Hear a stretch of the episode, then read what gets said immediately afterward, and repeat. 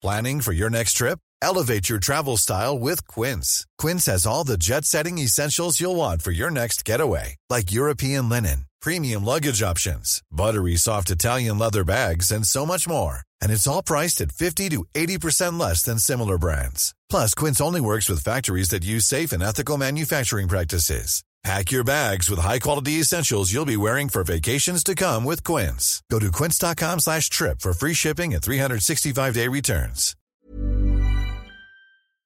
Heraldo Radio. La HCL se comparte, se ve y ahora también se escucha.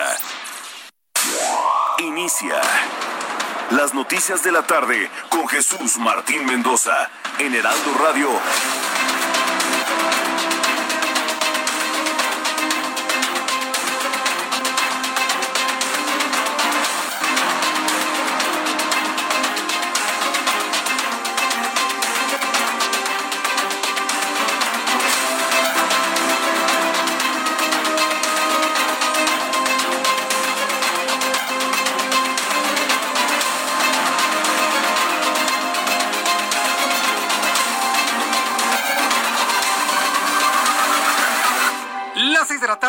Hora del centro de la República Mexicana, en el Heraldo Radio. Inician las noticias como usted le gusta escucharlas.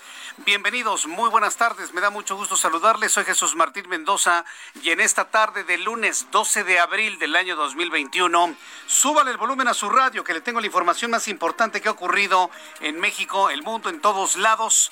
Así que súbale el volumen a su radio y escuche lo más destacado que ha ocurrido el día de hoy. En primer lugar, le informó que el senador por Morena con licencia, Félix Salgado Macedonio, yo, no entiendo por qué un individuo como él se convierte en noticia, pero finalmente qué ruido hace. eh?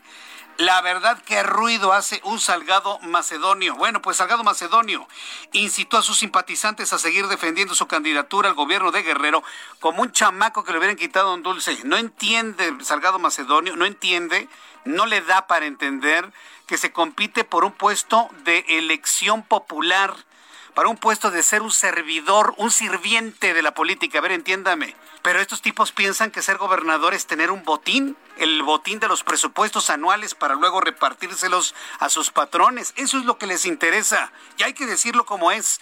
Por eso Salgado Macedonio está que no cabe, no cabe de enojo, porque le quitaron el tener acceso seis años a presupuestos del estado de Guerrero. Así, mire, lana, con tanto, porque lo ven como un botín. Sí, digo, ¿quiere usted entender por qué se pone así Salgado Macedonio? Pues por eso, por el manejo de los presupuestos de Guerrero. ¿O qué usted qué creía? Que porque estaba muy ansioso en mejorar la autopista del Sol. Ay, por Dios santo, no seamos inocentes. Esa es la razón por la cual se pone así Salgado Macedonio, para mamar del presupuesto. Una vez que sea gobernador, si es que él quiere ser, eh, eh, los guerrerenses le dan el voto para ser gobernador.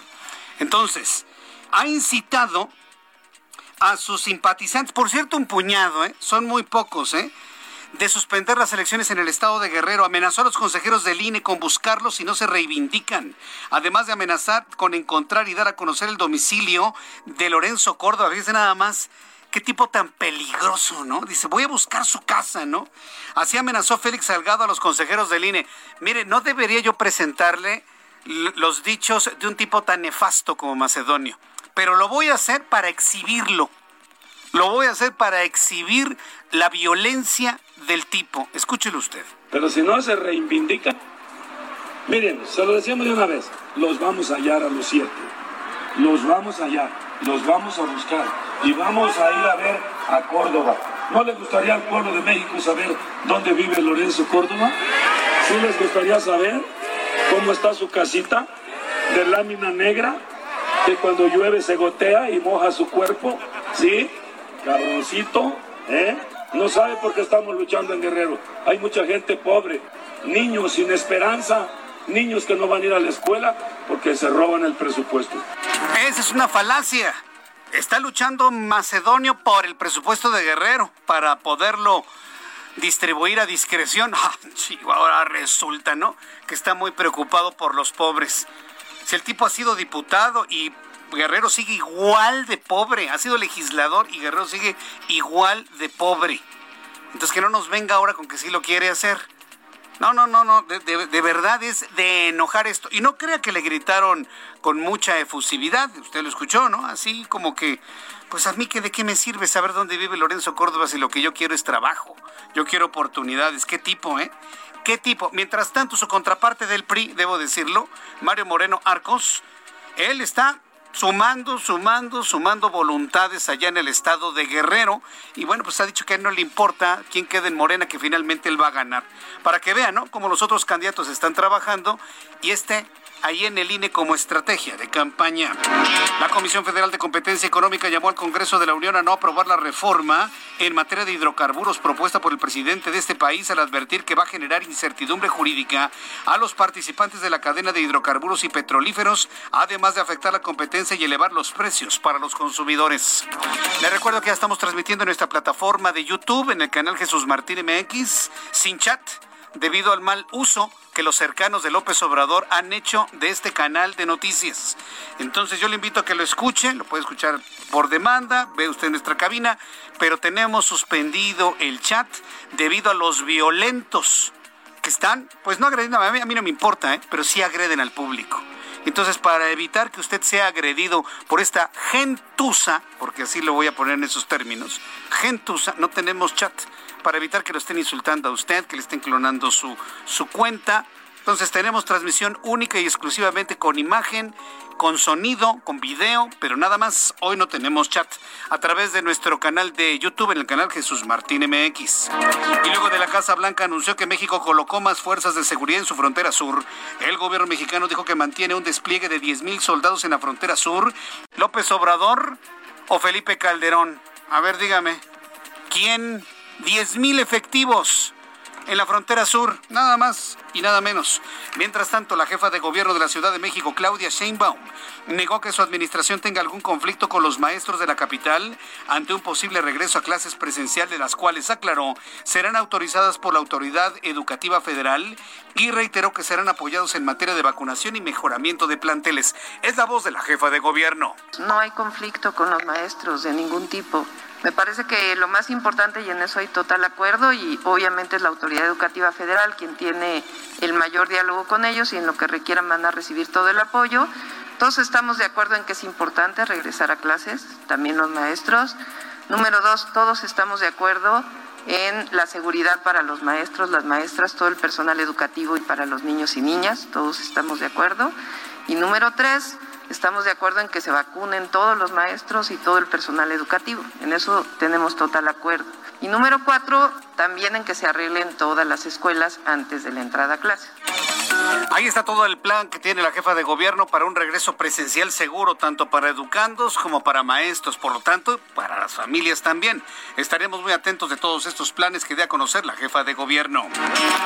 Le informo también que la Organización Mundial de la Salud advirtió hoy que la pandemia de COVID-19 está lejos de terminar e incluso subrayó que esta se encuentra en un punto crítico, fue lo que comentó la Organización Mundial de la Salud. No obstante, precisó que si se toman las medidas adecuadas, focalizadas en la contención de los contagios, esta podría ser controlada en algunos meses. Mire, que no ande prometiendo cosas que no la Organización Mundial de la Salud, que ande prometiendo cosas. Mientras tanto, una persona muerta y un agente herido fue el saldo de un tiroteo registrado en una escuela secundaria en la localidad de Knoxville, en Tennessee, en lo que la policía local detuvo al sospechoso del ataque y aclaró que las lesiones sufridas por el uniformado no ponen en riesgo su vida. Son las 6 de la tarde con 8 minutos hora del centro de la República Mexicana. Le presento a nuestros compañeros corresponsales en la República Mexicana para conocer qué otras cosas han ocurrido en el país Saludo con gusto a Leticia Ríos. Hola Leti, ¿cómo te va desde el Estado de México? Te escuchamos. Hola, ¿qué tal Jesús Martín? Buenas tardes, un gusto saludarte. Pues para informarte que este lunes personal médico del Hospital General de Zona número 58 y de la Unidad Médico Familiar del Instituto Mexicano de Seguro Social bloquearon los carriles centrales y laterales del periférico norte en Tlalnepantla para exigir la vacunación contra COVID-19. Un grupo de alrededor de 50 manifestantes pidieron que sea vacunado el 100% del personal del hospital y de la unidad, incluyendo empleados administrativos como recepcionistas, trabajadores de limpieza, farmacia e intendencia, no solo médicos y enfermeras. Con pancartas con la leyenda Aún faltamos más trabajadores de la salud y AMLO exigimos vacunas al 100%, los trabajadores del sector pidieron ser inmunizados al señalar que también corren el riesgo de contraer coronavirus. Los empleados del IMSS cerraron los carriles del periférico a la altura de Santa Mónica con dirección a Naucalpan, justo frente a las instalaciones del hospital número 58, durante más de tres horas. Destacaron que en este hospital solo recibieron la dosis contra el COVID-19 médicos y enfermeras que se encuentran en la primera línea, pero que el gobierno federal no cumplió con la promesa de que el resto del personal médico sería inmunizado también y pues bueno, ellos también se enfrentan en riesgo de contraer COVID-19. Hasta aquí mi reporte, Jesús Martín. Muchas gracias por esta información, Leti Ríos. Gracias. Hasta luego, que te vaya muy bien. Bueno, pues la protesta de los médicos, que hemos descubierto que los médicos no están vacunados. No, es que fueron los primeros en vacunados. Los abyectos, los que estaban, pero con morena, ¿no? Pero ya se empiezan a animar médicos, médicos, mujeres médicos, enfermeros, enfermeras, a gritarle a López Obrador que quieren vacunas. Privados y públicos, ¿eh? Absolutamente todos. Yo le invito a los médicos que me están escuchando que se quiten el miedo de que los corran, porque están amenazados de no decir nada con que los corran. Yo le invito a los médicos a que se armen de valor. Va a haber una sociedad completa que los va a apoyar que no los amenacen, quítense el miedo y denuncien todos los atropellos de los cuales son víctimas los médicos y todo el personal de salud de nuestro país. Vamos con nuestro compañero Carlos Navarrete, quien es corresponsal en el estado de Guerrero. Pese a las amenazas de Salgado de impedir elecciones, Astudillo no va a reforzar la seguridad en Guerrero. Sabe que quienes lo apoyan es un puñado. Adelante con la información, eh, Carlos. Buenas tardes, buenas tardes al auditorio comentarles que el gobernador de Guerrero, Héctor Astudillo Flores, indicó que no reforzará la seguridad en el Estado ante la advertencia de Félix Salgado Macedonio de no permitir el desarrollo del proceso electoral en caso de que el Consejo General del INE no le regrese su candidatura. En declaraciones a medios de comunicación tras el homenaje a la bandera que celebró este día en Palacio de Gobierno, Astudillo indicó que hasta el momento existe gobernabilidad en el Estado, por lo que no ve necesario emprender medidas extraordinarias eh, comentó, insisto, que hasta el momento él no ve condiciones eh, adversas que impidan el desarrollo del proceso electoral. Dijo que en caso de que surgiera un escenario difícil, podría él tomar las medidas, pero hasta este momento no ve necesario justamente emprender acciones eh, extraordinarias. Respecto a la situación de la comunidad de Ayahualtempa, perteneciente al municipio de Joaquín, José Joaquín de Herrera, donde el sábado fueron presentados varios niños armados como nuevos integrantes de la policía comunitaria. El gobernador calificó el hecho como irresponsable y eh, negó que eh, el gobierno del estado haya incumplido con los compromisos adquiridos con las comunidades de esa zona del estado y que fue el argumento que utilizó la policía comunitaria para hacer desfilar el sábado por la mañana en esa comunidad a decenas de niños con armas de fuego. Reporte. Buenas tardes. Muchas gracias por la información, Carlos Navarrete. Buenas tardes. Hoy precisamente le presenté a través del Heraldo Televisión imágenes dramáticas de niños que en lugar de jugar están experimentando con armas de madera, pero finalmente están siendo entrenados en tácticas de ataque, en tácticas de disuasión, en tácticas de defensa, en tácticas militares. Niños de 9, 10, 11 años. En lugar de que le hable, no sé, de, de alguno de sus juguetes, un G.I. Joe, ¿no? O de, no sé, ya más, más tecnológico, de hablar de otro tipo de cosas, o de su escuela, están metidos en el tema de las armas en Guerrero. ¿eh? Y el que pretende gobernar amenazando de encontrar la casa del presidente del INE para ir a atacarlo a su casa. Fíjense nada más, la clase de Ampón, la clase de Ampón, sí, el, el compadre del presidente de México, la clase de Ampón que hemos encontrado en el camino de esta terrible y oscura historia de la política mexicana. Fíjate nada más, fíjese nada más. Si amenaza con ir a buscar para atacar a una persona en su propia casa, este ampón lo puede hacer con quien sea. ¿eh? Ahí nada más para que usted vaya viendo quién es Morena. ¿eh? Y vaya usted, o algunos de los grupos de Morena, porque también están muy fragmentados, están muy, muy divididos dentro de este partido político, para que usted vaya analizando su voto, como se lo he dicho, por hombres, mujeres y propuestas. Son las 6 de la tarde con 14 minutos hora del centro de la República Mexicana. Vamos con nuestros compañeros reporteros urbanos, periodistas especializados en información de ciudad. Alan Rodríguez, ¿qué es lo que ocurre en el norte de la Ciudad de México? Adelante, Alan. Jesús Martín, amigos, muy buenas tardes. Nos tuvimos que desplazar hacia la zona de Ecatepec, Estado de México, sobre la avenida central, esto a la altura del, del metro Ecatepec, perteneciente a la línea B, donde desde hace aproximadamente una hora tenemos un bloqueo por parte de vecinos de las colonias polígonos 1 y 2 y Sagitario, además de Jardines de Aragón, los cuales se encuentran solicitando el recurso vital del agua, el cual ya comentan tiene aproximadamente un año y medio que no lo han recibido. Debido a esta situación se encuentran bloqueando la vialidad con dirección hacia la zona norte, por lo cual ya tenemos una larga de, fila de vehículos, los cuales llegan incluso hasta la zona de Oceanía para avanzar. En estos momentos ya se han acercado algunas autoridades de este municipio de Catepec, los cuales le han ofrecido que les van a brindar pipas para pues abastecerles de agua, sin embargo, ellos no aceptan, ellos ya quieren que su red hidráulica vuelva a operar con la normalidad. Debido a esta situación, pues se estará negociando el retiro de los manifestantes, sin embargo, han de comentar que en estos momentos permanecerán hasta la noche si es que no resuelven peticiones. Correcto, gracias por esta información, Alan Rodríguez. Continuamos al Jesús Martín, buena tarde. El pan nuestro de cada día, ¿no? El, bloque, el, el, bloqueo nuestro de cada día. Hoy sucede en la zona de Catepec, en el Estado de México. Saludo a Augusto Atempa con más información del Valle de México. Adelante, Augusto. Así es, Jesús Martín, excelente tarde. Pues platico que yo me encuentro en la zona poniente de la ciudad, en este caso sobre la avenida Constituyentes, una avenida que presenta carga vehicular, pero que no deja de avanzar. Este es su tramo de paseo de la reforma hacia periférico. Esta vialidad estarán recorriendo en promedio una velocidad promedio de 50 a 60 kilómetros por hora, con dirección hacia, te vuelvo a mencionar, periférico, hacia la zona de viaducto. En sentido contrario, el avance es más lento, por lo que aquellas personas que buscan llegar hacia la zona de Santa Fe pueden hacer uso del paseo de la reforma como una alternativa vial. Jesús Martín, el reporte que yo te tengo. Muchas gracias, Augusto, por la información. Muy buenas tardes. Hasta luego, muy buenas tardes. Daniel Magaña nos tiene más eh, noticias del Valle de México. Adelante, Daniel. ¿Qué tal, Jesús Martín? Muy buenas tardes. Pues información vehicular de la zona de la calzada tasqueña, pues ya pues el tránsito habitual, eh, pues sobre todo esta hora para las personas que se desplazan hacia el paradero de Tasqueña, bueno, encontramos algo de carga vehicular para poder incorporarse hacia la zona de la avenida División del Norte. Más adelante, el eh, paradero, también las emisiones de la central de autobuses del sur, pues eh, generan un asentamiento hasta el semáforo en operación que se ubica en la zona de Miramontes. A partir de aquí ya el avance mejora sobre la zona de la calzada tasqueña ya para desplazarse hacia la avenida Escuela Naval Militar. El reporte Jesús Martín. Muy buenas tardes. Muchas gracias por esta información, Daniel Magaña. Continuamos atentos. Continuamos atentos. Así iniciamos nuestro programa de noticias, el primer día de esta semana.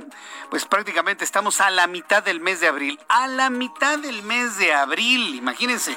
Prácticamente entonces, bueno, pues de esta manera iniciamos una semana que promete ser sumamente intensa y vamos a recordar lo que sucedía un día como hoy, 12 de abril, en México, el mundo y la historia. Abra Marriola.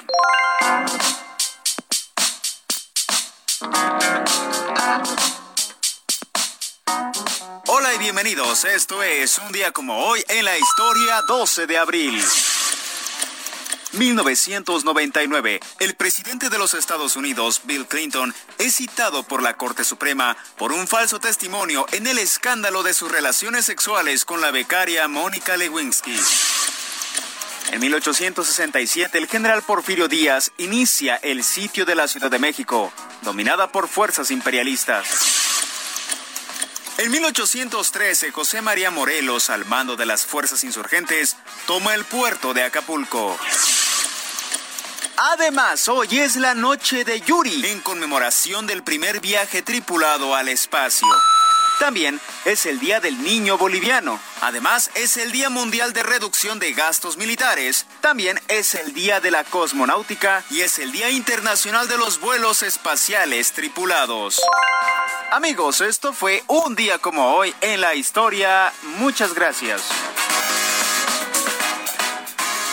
Muchas gracias, Abraham Marriola. Muchas gracias, Abraham, por por lo que de alguna manera nos has estado comentando. Sí, hoy 12 de abril estamos recordando el vuelo del primer ser humano. Bueno, mire, en, las teorías de la conspiración dicen que no fue el primero, ¿sí? Digamos que fue el primer ser humano que exitosamente logró ir al espacio y regresar. Yuri Aleshevich Gagarin. Entonces, eh, el primero que fue y logró regresar a salvo, sí, porque bueno, existen historias de terror, ¿no? De seres humanos que fueron enviados al espacio y ya no regresaron, ya no pudieron. Pero ya saben, está dentro de las teorías de la conspiración esas historias. Pero sí, hoy recordando al primer ser humano en darle vueltas a nuestro planeta Tierra, es decir, salir al espacio. Bueno, son, al ratito le voy a presentar un audio de cómo se escuchaba eh, Yuri Gagarin desde el espacio en las primeras transmisiones. Al ratito se lo presento para recordar un poco. Son las 6 de la tarde con 19 minutos hora del centro del país. Vamos a revisar las condiciones meteorológicas para las próximas horas. Como que quiere y no como que de repente caen gotitas de agua y no, no se anima a caer la lluvia como debe ser en el Valle de México. Estamos de verdad experimentando una de las sequías más desastrosas, yo le podría decir en al menos, ¿qué? 30 años. Una de las sequías más desastrosas en el país en al menos 30 años. ¿Qué es lo que está sucediendo? Bueno, pues miren, cambio climático en primer lugar. Yo sé que todo el mundo le echa la culpa al cambio climático, pero el cambio climático ha sido acelerado por nosotros. Es un proceso natural, ya estamos en el entendido, pero los seres humanos aceleramos el proceso de llegada de un cambio climático. Por un lado, el cambio climático. Por otro lado, otro fenómeno que ha sorprendido a los, a los científicos, que ya se lo he platicado aquí en en el Heraldo, es el mínimo histórico de actividad solar el sol no había estado tan frío como ahora. Iba a decir alguien, frío Jesús Martín, entonces ¿por qué hace tanto calor? Ah, pues por el cambio del patrón de temperaturas. Pero la baja en la potencia del sol, no ha habido manchas solares, es lo que de alguna manera ha cambiado los patrones climáticos, sobre todo en el hemisferio norte de nuestro planeta. Al menos esos dos fenómenos que no puede controlar el ser humano están involucrados en este asunto de la falta de lluvias. Yo espero que ya en los próximos días empiecen a caer verdaderos chaparrones de agua para que de alguna y sabe qué es lo que va a pasar que van a caer unos aguaceros que van a provocar unas inundaciones pero inenarrables porque normalmente así sucede. Pero estemos preparados ante todas las posibilidades de los fenómenos atmosféricos. El Servicio Meteorológico Nacional informa sobre la llegada de un nuevo frente frío el número 50 una línea seca un canal de baja presión y circulación anticiclónica. En el pronóstico del tiempo que nos ha dado el Servicio Meteorológico Nacional se informa que para esta noche y madrugada el frente frío número 50 sobre el norte de México y en interacción con una línea seca en Coahuila, inestabilidad de atmósfera, ocasione algo de lluvias puntuales acompañadas de tormentas eléctricas y posible granizada en Coahuila, pero todo se queda allá en el norte. Habrá vientos muy fuertes hasta de 70 kilómetros por hora, un canal de baja presión, una línea seca en el centro del país no termina este fenómeno de sequía. Con estos elementos le doy a conocer el pronóstico del tiempo para las siguientes ciudades. Amigos que nos escuchan a esta hora de la tarde, para que usted vaya planeando su semana. Tenemos probabilidad de lluvia hoy por la noche, chiquita, poquita, mañana y el miércoles. Y ya después, olvídese, completamente despejado con un calorón que va a sobrepasar los 30 grados. Es el pronóstico para el Valle de México. Amigos que nos escuchan en Acapulco, 28 en este momento, máxima 32, mínima 22 grados Celsius. En Guadalajara, Jalisco, 32 en este momento, máxima 33, mínima 12.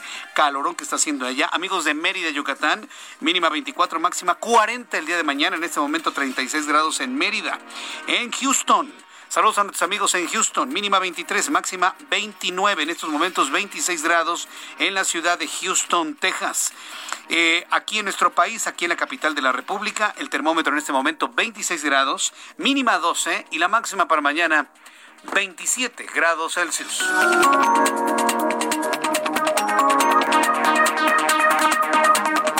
Ya son las 6 de la tarde con 23 minutos, las 6 de la tarde con 23 minutos hora del centro de la República Mexicana. Con la siguiente noticia, ah, bueno, antes de la siguiente noticia que tiene que ver con Salgado Macedonio, sí, para poderle extender y sobre todo las cosas que tiene que hacer Mario Delgado, yo verdaderamente estoy sorprendido. Pobre presidente de Morena, en sus adentros, en los momentos de su soledad, ha de decir en qué demonios me metí. Tener que estar defendiendo a un tipo como Salgado Macedonio, de verdad. Yo creo que va, a ser una de las anécdotas más amargas en la vida política y, en la vida de Mario Delgado defender a un tipo como Macedonio. Ya lo vimos hoy, amenazando de ir a atacar a un funcionario de una institución ciudadana a su propia casa. Eso es, eso podría generar amenazas, denuncias por amenazas y yo espero que Lorenzo Córdoba lo haga Pero bueno, regreso con esto. Decirle que el Banco de México ha emitido el día de hoy la moneda conmemorativa del centenario de la muerte del general Emiliano Zapata, que debo decirle, sucedió el 10, el 10 de abril de 1919. Entonces, hace dos años que se conmemoró el centenario, pero dos años después aparece la moneda conmemorativa de 20 pesos, ya la vio, para que nos ven a través de YouTube. Está preciosa la moneda, es casi del tamaño de una moneda de 10 pesos, pero igual con los dos materiales que ya conocemos.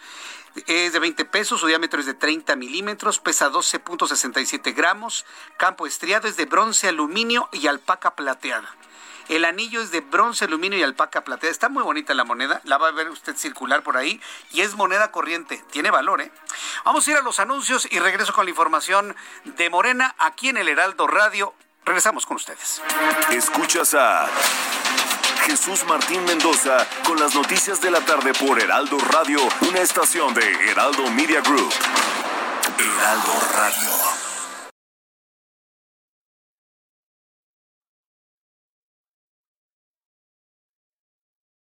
Heraldo Radio.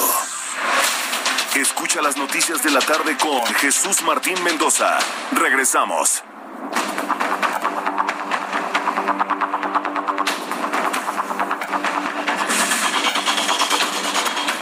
La tarde con 30 minutos hora del centro de la República Mexicana. Le invito para que estemos en contacto a través de dos vías. A través de Twitter, arroba Jesús Martín MX, que por cierto tengo unas cosas en Twitter bastante, bastante interesantes, que por cierto le, pueden gustar.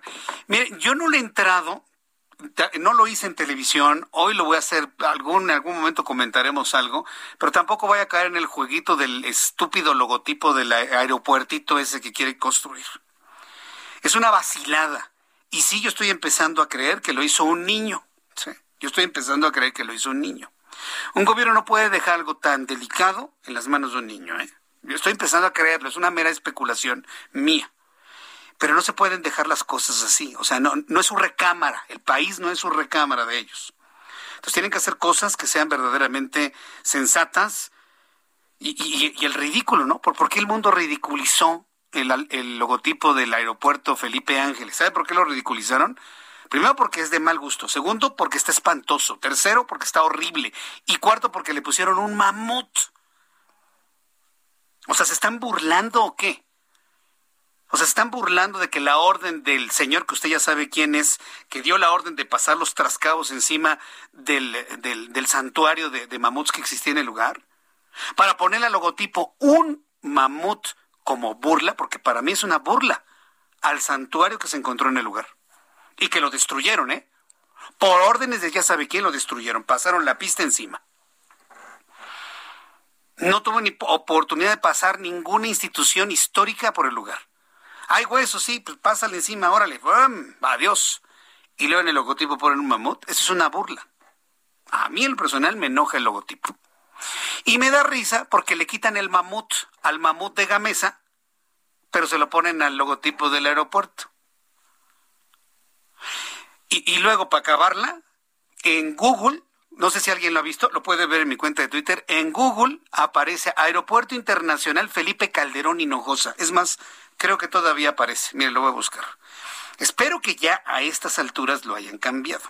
O sea, ha sido un fin de semana verdaderamente de risa loca, ¿eh? de risa loca. Y ahorita le voy a decir en dónde está la gravedad de este asunto. Sí, porque nos puede dar risa, ¿no? Eh, de alguna manera podríamos, a ver, internacional, Felipe Calderón, ya, lo quitaron, ¿no? Felipe Calderón. La, la, verdad fue de verdadera risa loca. No, ya no existe, ya finalmente lo cambiaron. Pero un gobierno que no controla ni eso, un gobierno que no controla ni eso, ni la colocación del nombre en una plataforma como es Google, no controla nada, ¿eh? O sea, si no pueden controlar ni siquiera el nombre que aparece, sí, ya lo borraron. Este, finalmente, hoy lunes, hablaron y se han de haber hecho. Pero ¿sabe qué? Queda para la memoria y queda para la posteridad.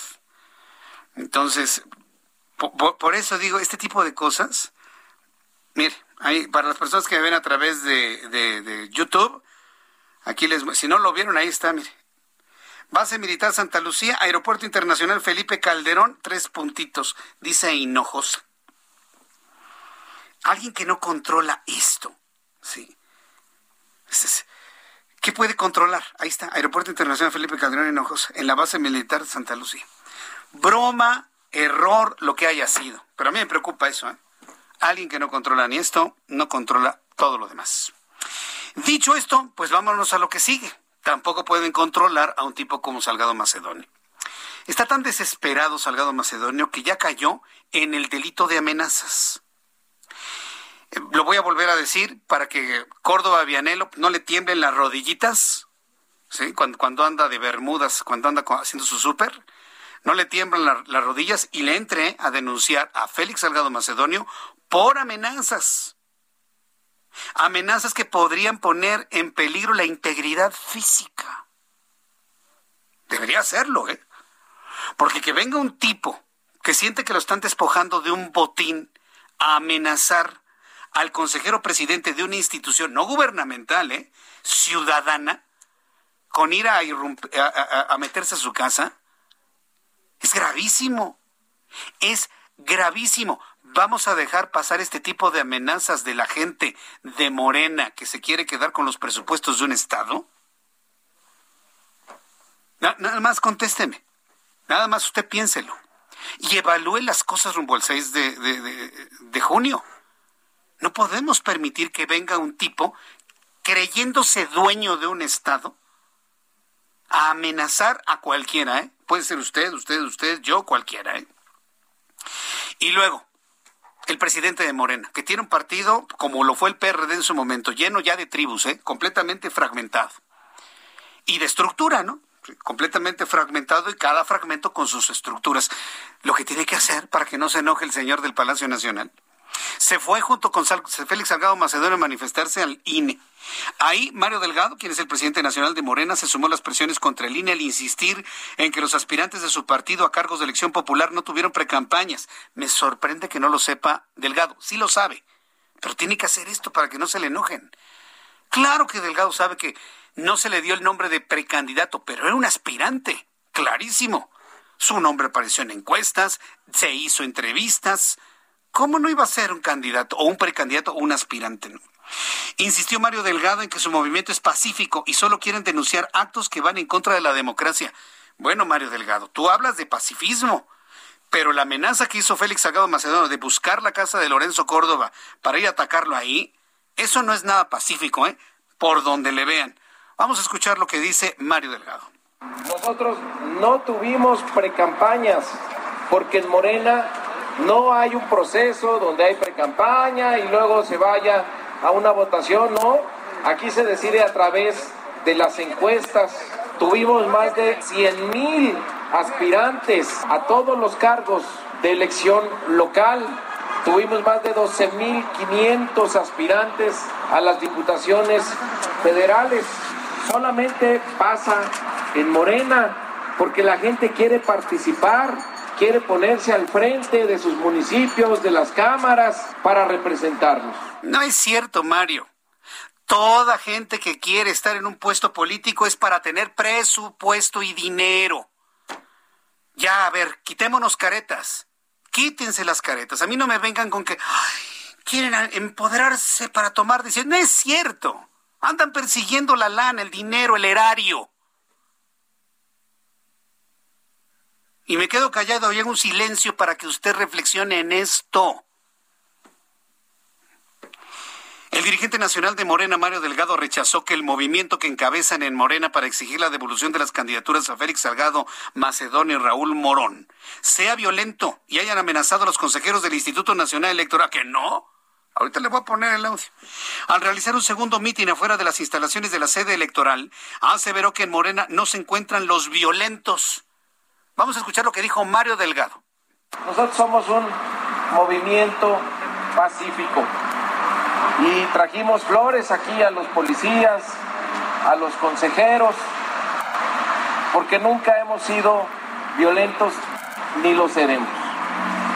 Entonces, para que no traten ahí de darle vuelo a declaraciones para desprestigiarnos nada más. No estamos amenazando a nadie, no estamos presionando a nadie. Estamos aquí porque tenemos la libertad de manifestarnos y de denunciar actos que van en contra de nuestra democracia. A ver, yo a Mario Delgado, mire, yo, yo le tengo aprecio a Mario Delgado, lo conozco desde hace mucho tiempo y entiendo la situación por la que está. Pero ojalá y se pueda zafar de este problema, Mario Delgado, ojalá y te puedas zafar de esto. Porque estar diciendo, eh, eh, estar diciendo y estar defendiendo un hombre como Félix Salgado Macedonio es verdaderamente horrible, es difícil. Dice, no anden transmitiendo ideas para no desprestigiarnos. Un momento, Mario. El que desprestigia el movimiento pacífico de Morena, como tú lo has calificado, es Félix Salgado, no somos los medios de comunicación. El que desprestigia a Morena es Félix Salgado Macedonio. Nosotros consignamos hechos. Y voy a consignar un hecho. Aquí están las declaraciones de Félix Salgado Macedonio, ahora que Mario Delgado dice que no son violentos y que no amenazan a nadie. Escuche usted a Macedonio. Pero si no se reivindica, miren, se lo decíamos de una vez, los vamos a hallar a los siete. Los vamos a hallar, los vamos a buscar y vamos a ir a ver a Córdoba. ¿No les gustaría al pueblo de México saber dónde vive Lorenzo Córdoba? ¿Sí les gustaría saber cómo está su casita de lámina negra? Que cuando llueve se gotea y moja su cuerpo, ¿sí? Cabroncito, ¿eh? No sabe por qué estamos luchando en Guerrero. Hay mucha gente pobre, niños sin esperanza, niños que no van a ir a la escuela porque se roban el presupuesto. Por los niños por los cuales tú no has hecho absolutamente nada, Félix. Has sido, has sido un líder político indudable. Y la pobreza sigue. Y la violencia, y el crimen, y la drogadicción. Y no has hecho nada. Entonces, fíjese nada más que difícil para el presidente de Morena. Tener que decir, no somos violentos. Y luego escuchamos a este individuo. Eh, Edgar Ledesma, ¿no? Es nuestro compañero reportero y nos envió, ¿está Edgar o nos envió el audio? Ah, bien, vamos a escuchar a Edgar Ledesma, porque él se fue allá al INE, al Instituto Nacional Electoral, y tuvo la oportunidad de obtener algunas declaraciones de Félix Salgado Macedonio. Edgar Ledesma, adelante, te escuchamos y vemos. ¿Qué tal, Jesús Martín? Muy buenas tardes. Efectivamente, fuimos al INE para cuestionar al ex candidato de Morena a Guerrero Félix, Félix Salgado Macedonio sobre estas declaraciones que acabas de poner aquí y acabas de escuchar tu audiencia. Y bueno, reculó sobre estas declaraciones, dijo que no van a ir a casa de Lorenzo Córdoba, no van a ir a la casa ni a buscar a los consejeros y calificó y le dijo que son alérgicos y chillones. Así que escuchemos qué fue lo que dijo. Somos un movimiento disciplinado. Viernes hace rato. Viernes hace rato tranquilos, calmados, no caigamos en la provocación. No, no, no vamos a ir a verlos, no vamos a ir a ningún lado. Ellos van a venir a sesionar aquí mañana a las seis. Que nos digan. Si no quieren que estemos, nada más que nos digan. ¿verdad? Que sesionen sin presión alguna, que sesionen con toda la tranquilidad. Nos podemos retirar, no pasa nada. Y ellos que sesionen. Martín, justamente también le preguntamos acerca de este acto de la tarde llegó una persona, ¿no? Que, que, él dijo que era un, un, agresor que le enviamos, le preguntamos que quién le había mandado ese agresor, dijo que gente que, que le había mandado, gente que no estaba de acuerdo con usted, él ahí afuera del INE. Sin embargo, platicando con eh, la gente que se encontraba fuera del plantón, nos comentaba que era un motociclista que se encontraba por ahí y estaba molesto justamente por el tráfico. Hay que comentarte que hay mucho tráfico en esta zona de viaducto Tlalpan y periférico justamente por este plantón que va en aumento. Y en estos momentos pues se encuentra ahí Félix Salgado Macedonio junto a Mario Delgado, hace unos instantes comieron ahí en su plantón afuera del INE y ahorita se encuentran eh, justamente ahí con eh, la gente que los está acompañando, tomando fotografías y platicando. A, ver, ¿a, qué hora te dio esta declaración Félix Salgado Macedonio? Dice, no, no vamos a buscar a nadie, no, no, ya, ya en otro tono completamente de regañado, porque se nota que lo regañó alguien, ¿eh? Se nota que lo regañó alguien. ¿A qué hora te dio esta declaración? Aproximadamente a las seis de la tarde, a las seis de la tarde en punto, fue que nos dio la entrevista. Justamente eh, cuando fue a, tomarse fotografías, lo agarramos, le preguntamos sobre sus federaciones y te comento, digo, la entrevista es más larga, pero justamente él lo señala, dijo, no, son, son alérgicos, ya no vamos a ir, están, eh, son chillones, este, no, ya no vamos a ir, somos pacíficos nosotros y no, este, que se sientan seguros fue lo que nos comentó el encargado. Ok, para eso me gustaba, Salgado. Bueno, pues Edgar Ledesma, muy oportunas estas declaraciones de Félix Salgado Macedonio que tienen poco más de media hora de emitidas, ya en un tono completamente distinto, ya menos beligerante. Se nota que alguien le jaló las orejotas. Muchas gracias, Edgar Ledesma. Jesús Martín, estamos pendientes. Que te muy bien, hasta luego. ¿Ve usted la diferencia? Para que luego no diga Macedonio que no, no dijimos, consignamos los hechos. Y consignamos su primera declaración y consignamos esta. No, no vamos a buscarlos. No, hacemos lo que nos digan. No, mañana venimos. No, pues si le han de haber dicho, oye, ya ni la mueles, Félix. Ya nada más. Ya ni la mueles, tranquilo. Ya, ya. Ya tienen de su lado al presidente del Tribunal Electoral del Poder Judicial de la Federación. ¿Qué más quieren? Ya se volvió a recrudecer ese choque de trenes que siempre ha existido entre el presidente del tribunal y el presidente del INE tristemente no se dan cuenta que estas, fuerzas quieren destruir al órgano y al árbitro electoral ciudadano. Y ahí se están peleando. ¿Sabe quién tuvo que entrar al quite? ¿Sabe quién tuvo que entrar al pleito que se traen entre el INE, el tribunal, Morena, por una especie de como despojo de un botín? ¿Sabe quién tuvo que entrar al quite? La secretaria de Gobernación, Olga Sánchez Cordero. Oiga, de, de verdad, ya ni la muelen, señores. Ni Morena, ni el INE, ni el tribunal. Vaya escandalito que se traen.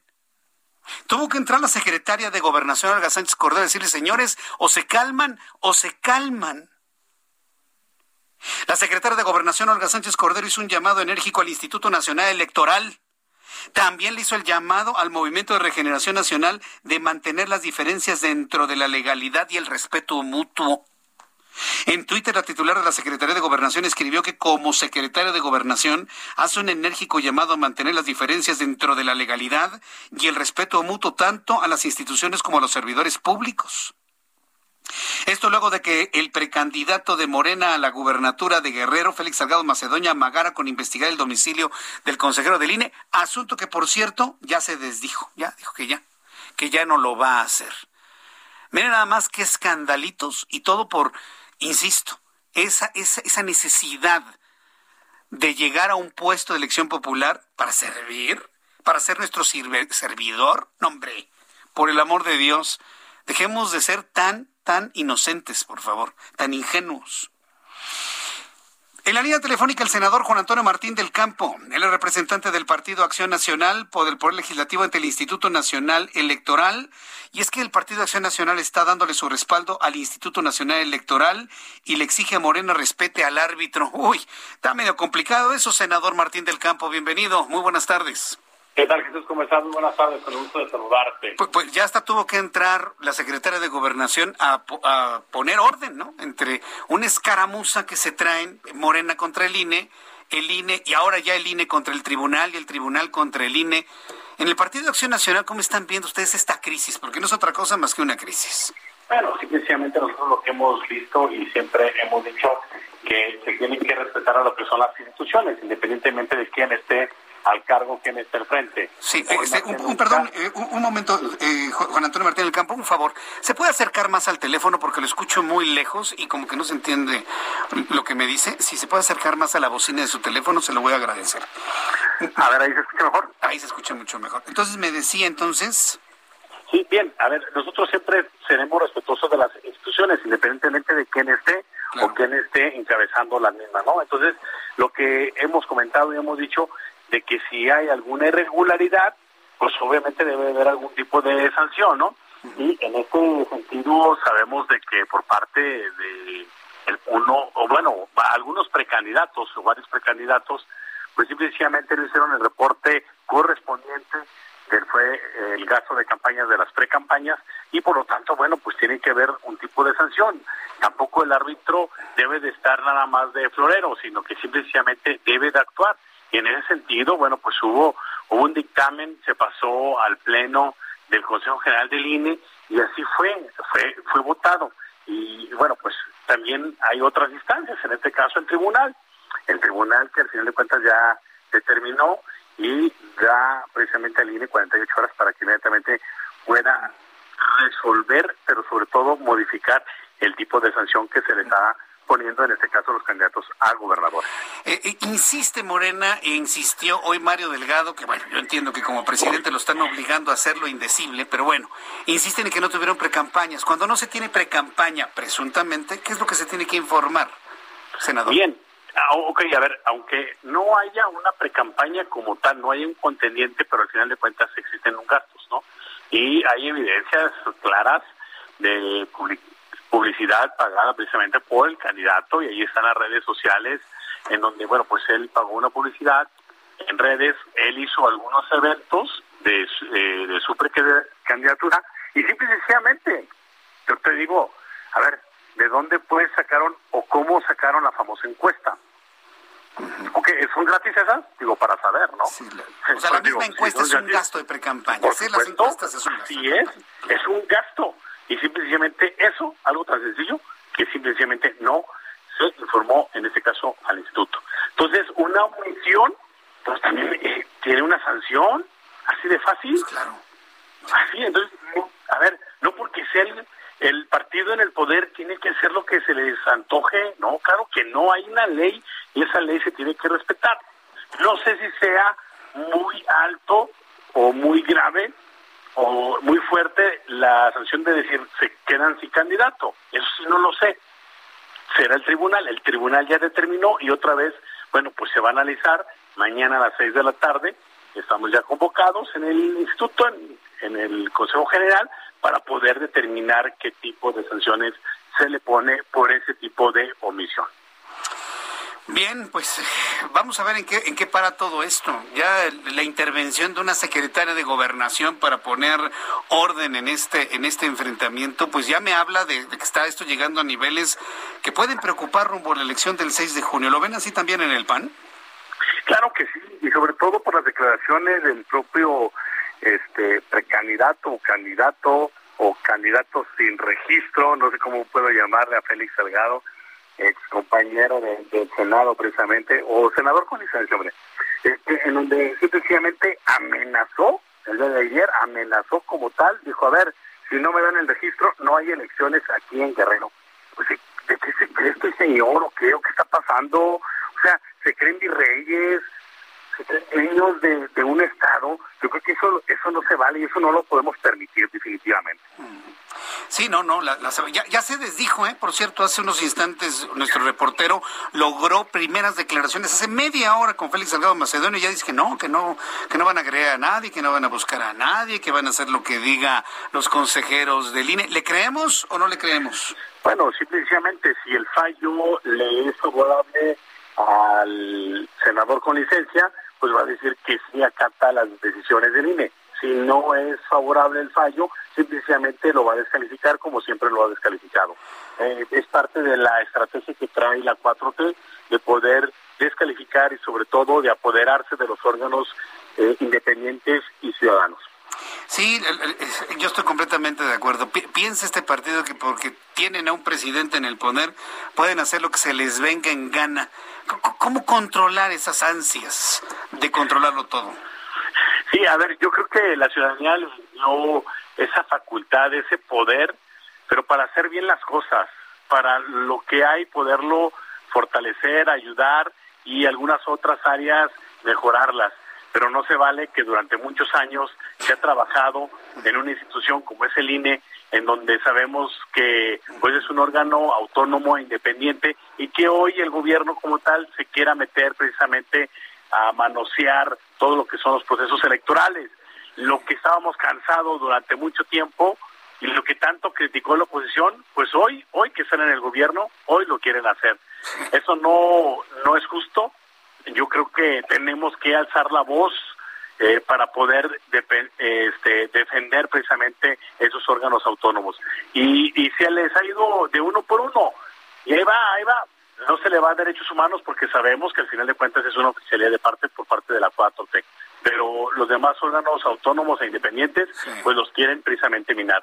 Y, y eso va en detrimento precisamente de lo que es la democracia. Hoy más que nunca tenemos que fortalecer esas instituciones y qué lástima que Morena, lo que tanto anheló, el llegar al poder para hacer bien las cosas, y hoy lo que quiere hacer es simplemente apoderarse de todo y tener el control absoluto. Y que lo que diga el presidente, eso es lo que se tiene que hacer y eso están muy equivocados. Están muy equivocados. Bueno, pues yo, yo agradezco la contundencia de este cierre de la entrevista. Yo agradezco mucho, senador Juan Antonio Martín del Campo. Vamos a estar muy atentos de todo lo que sucede en las próximas horas, porque es un asunto también de horas, y nos saludamos en una oportunidad futura. Muchas gracias, senador Martín del Campo. Claro que sí, gracias, muy buenas tardes. Gracias, que le vaya muy bien, hasta luego. Las seis de la tarde con 54 minutos antes de los anuncios. Ahí viene otro problemita ¿eh? para Morena porque se van a enojar mucho. ¿eh? El Tribunal Electoral del Poder Judicial de la Federación publicó este lunes un proyecto en el que da la razón al INE sobre las reglas para evitar la sobrerepresentación en la Cámara de Diputados. Por medio de redes sociales, la máxima autoridad electoral señaló que hace público el proyecto elaborado por el magistrado Felipe Alfredo Fuentes Barrera por ser un tema de interés nacional. La Sala Superior del Tribunal Electoral del Poder Judicial de la Federación emite la presente sentencia en el sentido de confirmar en materia de impugnación el acuerdo tal por el que se estableció el mecanismo para la aplicación de la fórmula de asignación de curules por el principio de representación proporcional en la De Diputados, se lee en el documento. A alguien se le va a aflojar el estómago, no me queda la menor duda. Voy a los mensajes, regreso con resumen de noticias. Escuchas a Jesús Martín Mendoza con las noticias de la tarde por Heraldo Radio, una estación de Heraldo Media Group. Heraldo Radio. La HCL se comparte, se ve y ahora también se escucha. En Galerías El Triunfo reconocemos al trinomio perfecto que siempre da todo por un mejor futuro. Madres, hijos y maestros. Con descuento.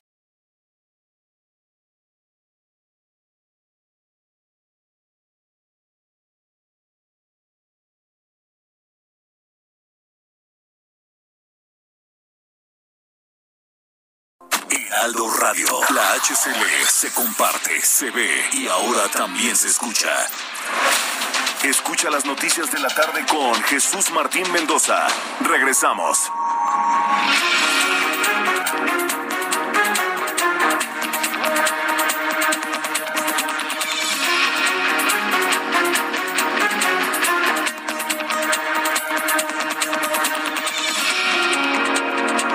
Son las 7 en punto, las 19 horas en punto hora del centro de la República Mexicana. Le presento un resumen con las noticias más importantes.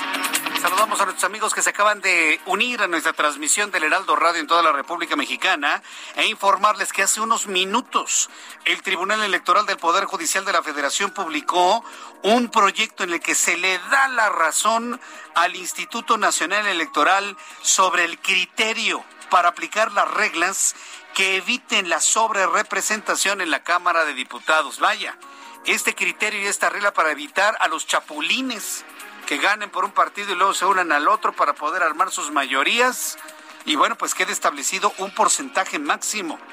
Finalmente, por medio de redes sociales, la máxima autoridad electoral, que es el Tribunal Electoral del Poder Judicial de la Federación, señaló que hace público el proyecto elaborado por el magistrado Felipe Alfredo Fuentes Barrera por ser un tema de interés nacional.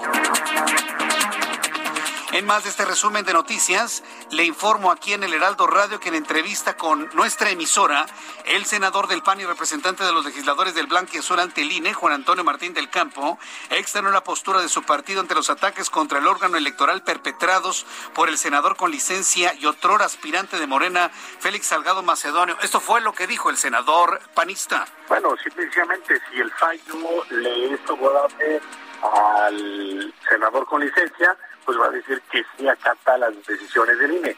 Si no es favorable el fallo, simplemente lo va a descalificar como siempre lo ha descalificado. Eh, es parte de la estrategia que trae la 4T de poder descalificar y sobre todo de apoderarse de los órganos eh, independientes y ciudadanos. Pero no se vale que durante muchos años se ha trabajado en una institución como es el INE, en donde sabemos que pues es un órgano autónomo e independiente y que hoy el gobierno como tal se quiera meter precisamente a manosear todo lo que son los procesos electorales a manosear todos los procesos electorales, es lo que ha comentado el, legislador panista.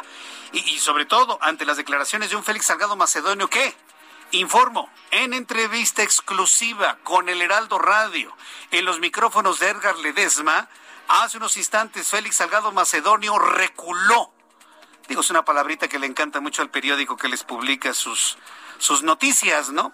La noticia para este periódico que se llama La Jornada debería ser recula Félix Salgado, ¿no? Porque le encanta esa palabra ese periódico, no sé por qué, pero reculó Félix Salgado Macedonio.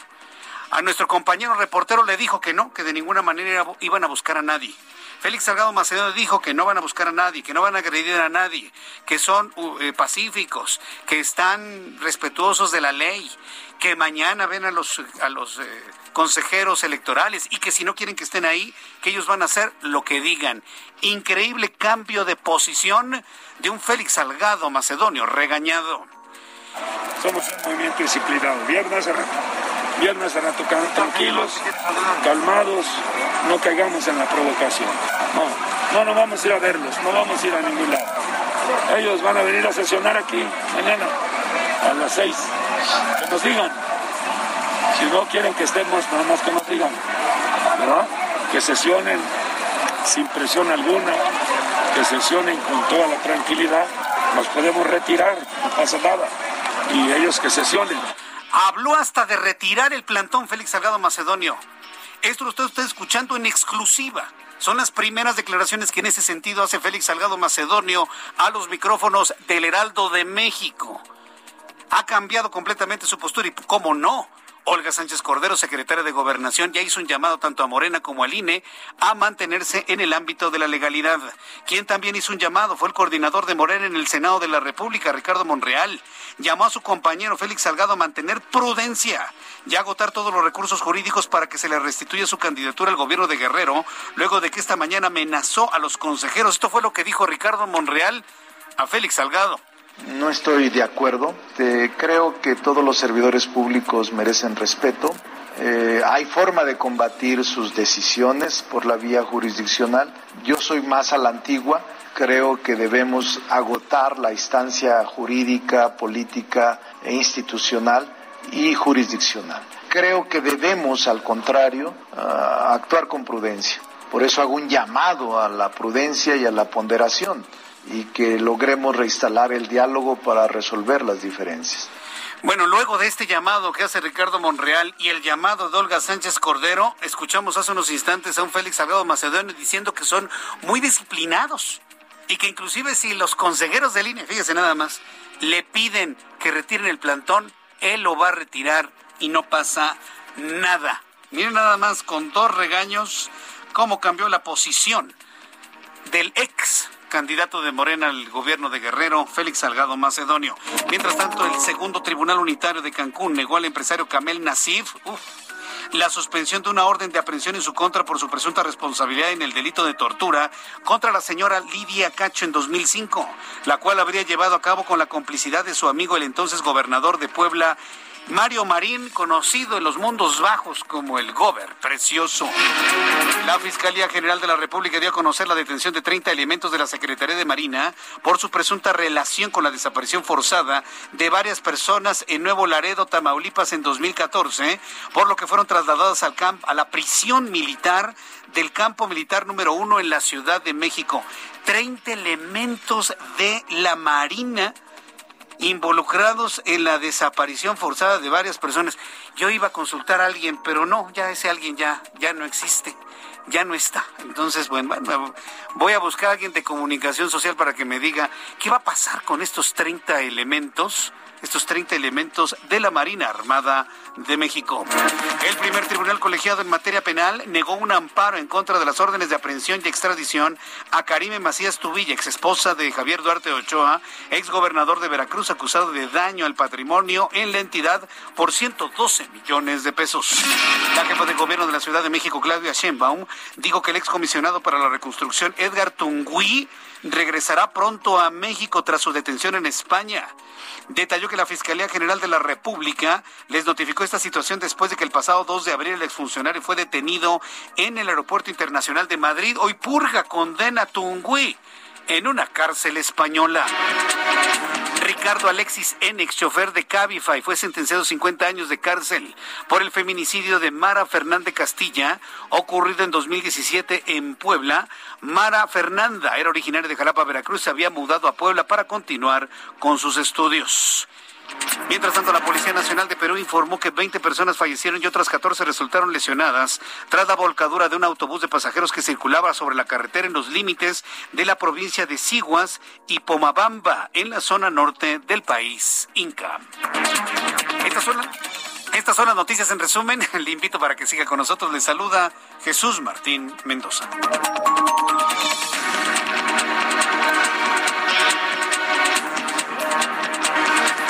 Son las 7 con 8, las 19 horas con 8 minutos, hora del centro de la República Mexicana. Hoy aquí intenso se puso todo este asunto del INE, del Tribunal, de Morena, Gobernación, Ricardo Monreal, Félix Salgado Macedonio. No, bueno, como para la Rosa de Guadalupe, ¿no? El asunto. Mañana le seguiré platicando esta triste historia. No, no, no, no, no, qué cosa. Ese es, México. Yo que creí que ya íbamos a ser un país muy moderno, muy avanzado, y no sé qué tantas cosas nos prometieron. Qué decepción. Qué decepción ha resultado ser esto que dijeron que era nuevo. ¿eh? Qué decepción. Vamos con nuestros compañeros reporteros urbanos, periodistas especializados en materia de ciudad. Alan Rodríguez, adelante Alan, te escuchamos. Jesús Martín, amigos, muy buenas tardes. Continuamos en la Avenida Central, al cruce de la Avenida Pichardo Pagasa. Esto frente a la estación del metro Ecatepec, perteneciente a la línea B. Luego de una intensa negociación en la que incluso los ánimos se encendieron varias veces, ya fue liberada esta vialidad con dirección hacia la zona norte del Estado de México. Quiero comentarles que finalmente eh, autoridades del municipio de Catepec les han prometido que se restablecerá el servicio del agua, mientras que el día de hoy ya destinaron 10 pipas para las colonias Florida, para la colonia eh, Jardines de Aragón y para todas las colonias aledañas. El motivo del bloqueo que teníamos hasta hace unos minutos era la solicitud del restablecimiento del servicio del agua. Sin embargo, en estos momentos la afectación vial llega incluso hasta la zona del circuito interior, pero ya se está comenzando a normalizar la circulación. Por lo pronto es el reporte que tenemos. Entonces, el bloqueo les surtió efecto. ¿Les van a dar agua entonces, Alan?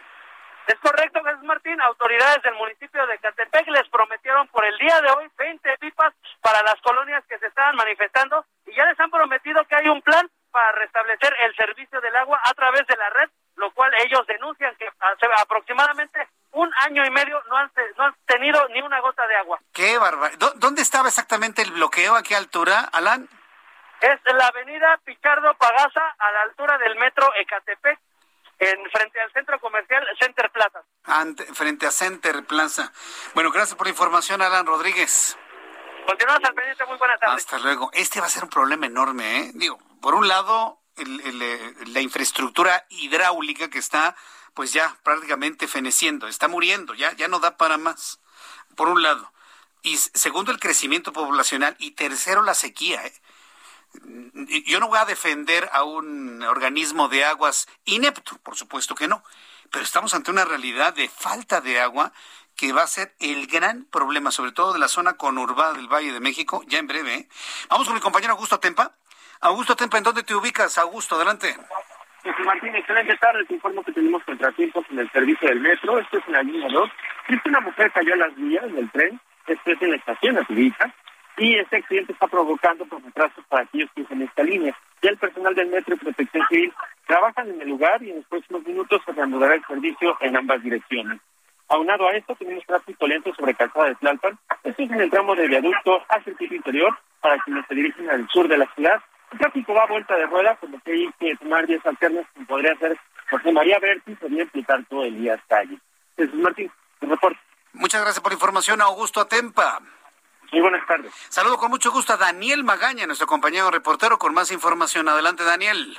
¿Qué tal, Jesús Martín? Ahora con información vehicular de la zona del Eje 3 Oriente, la avenida Francisco del Paso y Troncoso, para quien se incorpora pues de la zona del viaducto, bueno, pues aquí ya se colocó un semáforo y las eh, condiciones vehiculares han mejorado. En este punto solamente hay que tener cuidado con las personas que cruzan el arroyo vehicular o bien para pues acceder hacia la estación del Metrobús o bien ingresar hacia el hospital que se ubica en esta zona, pero a partir de aquí el avance pues avanza con mayor regularidad para ingresar hacia el eje 4 o bien las personas que se trasladan hacia las inmediaciones de la estación del Metro Coyuya. El reporte Jesús Martín. Muy buena tarde. Gracias por la información, Daniel. Continuamos atentos. Eh, continuamos atentos. Del Valle de México nos vamos directamente hasta Cuernavaca, Morelos, la ciudad de la eterna primavera. Allá nuestra compañera Guadalupe Flores nos informa que más de 50 hectáreas del Parque Nacional Teposteco en este momento se están incendiando. Adelante, Guadalupe, otra vez conflagración en el Teposteco. ¿Qué tal, Jesús? Te saludo con mucho gusto. Así es, y prácticamente desde Cuernavaca se pueden ver las eh, columnas de humo en el Parque Nacional del Teposteco, las imágenes incluso de los brigadistas, más de 150, 150 brigadistas están trabajando para sofocar este siniestro. Prácticamente sí eh, generan eh, preocupación. Hoy se dio a conocer que este pues incendio ya han consumido cerca de, 50, 50 hectáreas de pino y de oyamel de, este, eh, de estas hectáreas eh, pues ya prácticamente están eh, destruidas por las llamas. Ya se tiene, de acuerdo con el reporte de Protección Civil del Estado, a cargo de Enrique Clemente Gallardo, un 20% ha sido liquidado de este pues siniestro, pero comentarte, pues prácticamente es el cerro del Teposteco, es peligroso, la zona no se puede incluso ingresar más que caminando, se ha pedido, ya se ha pedido apoyo a pues también el Estado de México para un helicóptero para poder pues con ellos sofocar el incendio a través precisamente del aire, eh, dándolo a conocer que también a la población que mantenga, eh, pues no se acerque a esta zona, porque mucha de esta población, eh, bueno, la gente del pueblo mágico de Tepoztlán es muy solidaria y han querido ayudar a los brigadistas, pero señala Clemen Gallardo, director de protección civil, que no lo hagan porque la zona es muy peligrosa. Eh, también les pidió bueno que no acercarse y también pues mantener en sus puertas y ventanas en estas viviendas trapos húmedos y evitar por supuesto eh, pues al aire libre actividades que pues, afecten a la población. Comentarte que pues eh, se espera que eh, ya el día de mañana pueda haber un apoyo para poder pues atacar este siniestro por eh, pues vía aérea. Y ya en Morelos son cerca de dos mil pues hectáreas que han consumido estos pues cerca de 100 incendios en la entidad Jesús. Qué barbaridad. A ver, e, e, este incendio que en este momento está todavía fuera de control en el Teposteco, ¿está en el área de la base del cerro? ¿Está más arriba ya por donde está la zona arqueológica? ¿Está a la altura de la ciudad de, Tepoztlán o se encuentra más hacia, hacia lo que vendría siendo el sur de, de la ciudad? ¿Hacia dónde está? Hacia el oriente, quiero decir. Está hacia el oriente, se llama el barrio eh, de Santo Domingo en Ocotitlán, es, parte pues del cerro de Teposteco, del, del, Parque Nacional, no está en el centro como tal, pero sí las, las llamas, eh, las eh, columnas de fuego, de, humo se alcanzan a ver desde la ciudad de Cuernavaca, desde municipios aledaños como Yautepec, incluso uno en, en, Cuernavaca se sube a la azotea de su vivienda y se alcanzan a ver esas columnas de, de, humo que desde el día de ayer por la noche pues comenzó este este siniestro y no, no, ha sido pues eh, logrado, sofocado todavía porque es, una zona montañosa, es, es, complicado ingresar. Sí, sí, estoy viendo aquí la ubicación de Santo Domingo Cotitlán. La verdad es que es una zona muy de muy difícil acceso, ¿eh? solamente hay un camino, solamente hay un camino, ¿no? Así es, y sobre todo pues lo que señalan las autoridades que pues eh, eh, la investigación que se hace hasta este momento es que fue un descuido eh, se, eh, pudo haber sido una quema agrícola que se salió de control o algún turista, porque también se da mucha gente que llega de otros estados y pues eh, se sube a hacer el reto del Teposteco sin conocer, prende fuego, un cigarro y ahí es donde se ocasionan este tipo de situaciones, Jesús. Aunque yo soy más de la idea de las quemas que son muy populares en el estado de Guerrero, las quemas para limpiar terrenos, para preparar la hora que ya viene la lluvia y poder sembrar yo más bien voy a este, esa falta de conocimiento para hacer ese tipo de quemas, pero bueno, estaremos muy atentos de lo que suceda allá en Morelos. Muchas gracias, Guadalupe Flores. Buenas tardes. Buenas tardes. Qué tristeza, ¿eh? Qué tristeza que otra vez esté quemando el Teposteco. Pero ahora del lado oriente, a la altura. si usted conoce Tepoztlán, ¿sí? Usted llega a lo que es el centro, luego toma usted una avenida que va completamente hacia el oriente, que lo lleva hacia Amatlán de Quetzalcoatl. Bueno, pues antes de llegar a la zona de Amatlán, de Quetzalcoatl, hay una desviación a la izquierda que lo lleva hacia Santo Domingo Ocotitlán, ya, pero sí, metiéndose en, en, en la serranía completamente, ¿no? Como yendo hacia la poza de Quetzalcoatl. Ah, bueno, pues ahí es donde se está quemando el cerro y ya van varias centenares de hectáreas que han sido consumidos por este fuego fuera de control en Morelos. Cuando son las 7 con 17, las 7 con 17, toda la información de economía y finanzas con Héctor Vieira. La Bolsa Mexicana de Valores inició la semana con una pérdida del 0.58% al retroceder este lunes 275.49 puntos, con lo que el índice de precios y cotizaciones, su principal indicador, se ubicó en 47.352.18 unidades. En Estados Unidos, el Dow Jones cerró este lunes con una caída de 55.20 puntos para ubicarse en 33.745.40 unidades. En tanto, el Nasdaq también retrocedió un 0.36%, equivalente a 50.19 puntos, con lo que se quedó en 13.850 unidades. En el mercado cambiario, el peso mexicano se depreció 0.34% frente al dólar estadounidense, al cotizarse en 19 pesos con 19 centavos a la compra y en 20 pesos con 13 centavos a la venta en ventanilla. El euro, por su parte, se cotizó en 23 pesos con 31 centavos a la compra y 23 pesos con 99 centavos a la venta. El Instituto Mexicano del Seguro Social dio a conocer que durante marzo se recuperaron 88.771 empleos formales, lo que representa la cifra más alta para un mismo mes desde 2018, de las cuales el 85.6% son plazas de carácter permanente y el 14.4% eventuales. El INEGI dio a conocer que durante febrero de 2021, la industria de la construcción creció 2.5% a tasa mensual, lo que representa su mejor nivel para un mismo mes desde 2015 y la mayor alza desde octubre de 2020, caso contrario en su indicador anual en el que cayó 5.3% y suma 25 meses consecutivos a la baja. En materia turística, el propio INEGI reveló que durante febrero arribaron al país 1.587.130 turistas internacionales, lo que representa una disminución del 57.9% respecto al mismo mes de 2020, cuando llegaron 3.770.836 paseantes, lo que se refleja también en una contracción del 67.2% en las divisas recibidas por esta actividad. La Asociación Nacional de Tiendas de Autoservicio y Departamentales ANTAD dio a conocer que durante marzo las ventas de sus establecimientos afiliados crecieron 6.5%, lo que se suma a los 328.600 millones de pesos que registró en ventas acumuladas durante el primer trimestre del año. Informó para las noticias de la tarde Héctor Vieira. Muchas gracias, Héctor Vieira. Gracias por la información de economía y finanzas. Muchas gracias a las personas que me están enviando mensajes a través de mis redes sociales, saludando este programa de noticias. Un saludo para Gabriela Santillán, quien en el terrible tránsito de la Ciudad de México nos está escuchando. Ha hecho horas y horas y horas de tránsito. Paciencia, Gabriela, y muchas gracias por seleccionar el Heraldo Radio en el 98.5 aquí en el Valle de México para irte acompañando con las noticias y todo lo que va ocurriendo en México y el mundo. Muchas gracias. Te mando muchos saludos y gracias por preferir el Heraldo Radio. Son las 7.20. Me da mucho gusto saludar a través de la línea telefónica a Marifer Centeno. Ella es perito grafóloga, autora del bestseller Medio Millón de Libros y la he invitado porque se estrena en el canal de YouTube del Heraldo de México un nuevo programa que se llama Signatura. Marifer Centeno, bienvenida. Muy buenas tardes. Querido Jesús, ¿cómo estás? Buenas tardes, qué gusto me da saludarte. Es autora bestseller de libros. Ah, ah. Arregla tu vida con grafología, grafomaniatics y grafología en el amor. Yo, yo recuerdo que hace algún tiempo tuvimos la oportunidad de platicar en alguno de nuestros programas. Pero a ver, coméntanos, ¿de qué va, de qué se va a tratar tu programa que se estrena en el canal de YouTube del Heraldo de México? Es hoy a las nueve de la noche y de verdad es impresionante. Vamos a analizar además frente a frente a las personalidades más importantes del escenario nacional. Empezamos con la gran Lucero, que nos cuenta corazón abierto quién es, cómo se siente, cuáles han sido los grandes retos de su carrera, pero también ella como ser humano, como persona, porque creo que muchas veces, y, es normal este sesgo, nos hacemos una idea de estos artistas, de estos famosos, de estos empresarios, pero una idea no es lo que realmente son como seres humanos.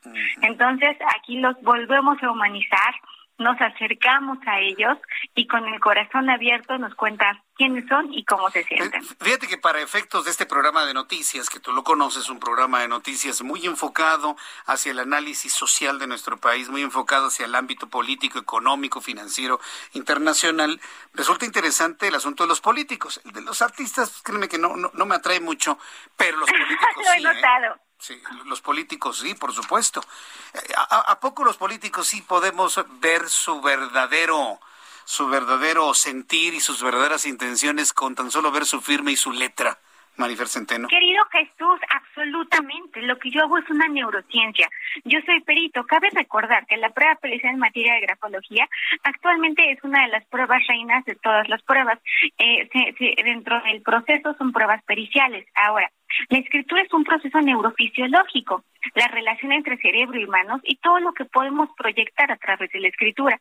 Tu cerebro está lleno de toda tu información, cómo eres, cómo te sientes, estados de ánimo, orientación vocacional, personalidad, e incluso vas a ver cómo escribes diferente siempre de acuerdo a la emoción que estás teniendo. Puedes hacer los mismos tipos de letra como expresiones faciales, como tantos gestos que puedes hacer. Por otro lado, uno piensa que escribir es, ay, qué fácil. Si todo mundo puede escribir, no, hombre, Jesús, no, claro que no. No todo mundo puede escribir, requiere de, de un proceso de razonamientos complejos. Es decir, escribes con el cerebro. Y para poder escribir tiene que haber una interpretación del modelo caligráfico que ocurre en tu cerebro y cuando lo escribes es una deformación, aunque en realidad es una personalización. Escribes como eres, escribes como estás, escribes como te sientes. Entonces, por supuesto, hay una relación entre cerebro y mano que es innegable. A ver, yo te voy a decir una cosa y quiero que me lo contestes a ver qué, qué, es lo que ha pasado en estos últimos tiempos. Yo pertenezco a una generación todavía escribiente. Por mi edad, yo pertenezco a una generación de escribientes todavía. Pero actualmente la gente no escribe ¿eh? porque ya la tecnología nos impide escribir. Es más, es a veces hasta difícil encontrar una pluma para, para poder escribir. Dame oportunidad de ir a los mensajes comerciales y, y, me responde después de los mensajes qué es lo que sucede cuando alguien deja de escribir y su caligrafía cambia, pero por falta de ejercicio. Si es verdad que el cerebro sigue manifestándose en escritura o ya influyen otros factores ahí. ¿Regresamos con eso? Porque voy a los mensajes, eh, Marifer. Claro que sí, por supuesto que sí. Regresamos con eso. Son en este momento las 7.25. Voy a los anuncios, ya sabe, mi guillotina, y regreso con Marifer Centeno, perito grafóloga, que va a estrenar su programa a las 9 de la noche, signatura por el canal de YouTube del Heraldo de México.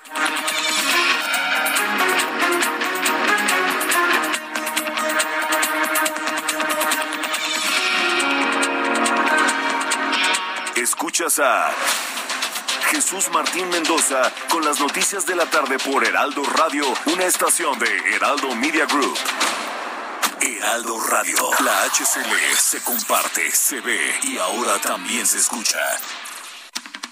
En Galerías El Triunfo lanzamos la promoción Trinomio Perfecto, porque queremos honrar a aquellos que hacen posible un mejor futuro, madres, hijos y maestros, con increíbles descuentos del 15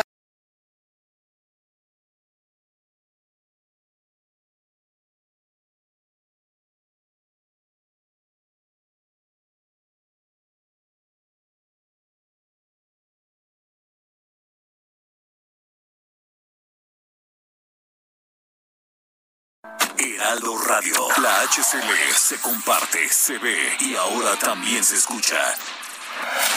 Escucha las noticias de la tarde con Jesús Martín Mendoza. Regresamos.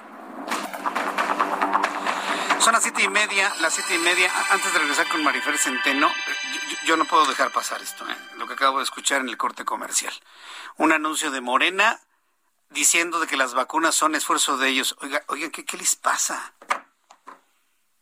Esto es delito electoral, ¿eh? Esto que acabo de escuchar del anuncio de, de Morena es delito electoral. Las vacunas no las consiguió Morena, las consiguió el gobierno de México, que no es de un partido, entendamos, en primer lugar. Y segundo, las vacunas no son gratis. No aparecieron como obra de magia. Las vacunas se están pagando con dinero de los impuestos de todos los mexicanos. Entonces, para las personas que adoran y aman a López Obrador y demás, decirles que las vacunas que les están poniendo tuvieron costo. ¿sí? Tuvieron costo, cuestan dinero. ¿Y ese dinero de dónde lo saca el gobierno? De los impuestos que pagamos todos los mexicanos, los que apoyan y los que no apoyamos al actual gobierno. Entonces, que quede muy claro eso, ¿eh? Porque como vivimos en un país con pensamiento mágico, se cree que López Obrador con una varita mágica, parece las cosas, ¿no? Así, ya aparecieron. No es cierto, señores. Las vacunas tienen un costo, muy alto, por cierto. se pagan con el dinero de los impuestos de todos los mexicanos. Ya le llegan a usted gratis, nadie le cobra nada, pero ese se pagó con el dinero que pagamos quienes pagamos impuestos. Entonces no fue gratis, no fue gratis, es el resultado del esfuerzo de un país en su conjunto, con filias y fobias. Yo no puedo quedarme nada más con eso, ¿eh? No, por, por un asunto de objeción de conciencia. Bien, regresando con Marifer Centeno. Bueno, te preguntaba, ya no escribimos en esta sociedad, Marifer, ya no escribimos. Y la letra se ha hecho horrible. ¿A poco cuando ya alguien no escribe y pierde la habilidad de escribir, también el cerebro está hablando? No, no se olvide escribir. La realidad es que la, escritura, así como manejar, es algo que está en, en, un área del cerebro donde no se olvida. Número dos. No, jamás, jamás vas a olvidar escribir.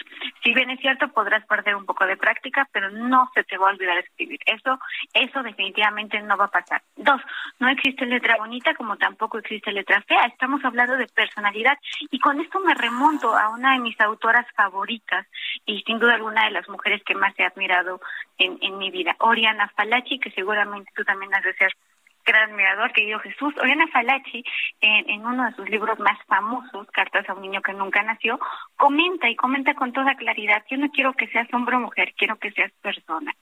Porque ser persona va más allá de ser hombre, mujer, bueno, malo, rico, pobre, eres persona. Entonces, definitivamente, eh, ¿y por qué, por qué me remonto a este precepto?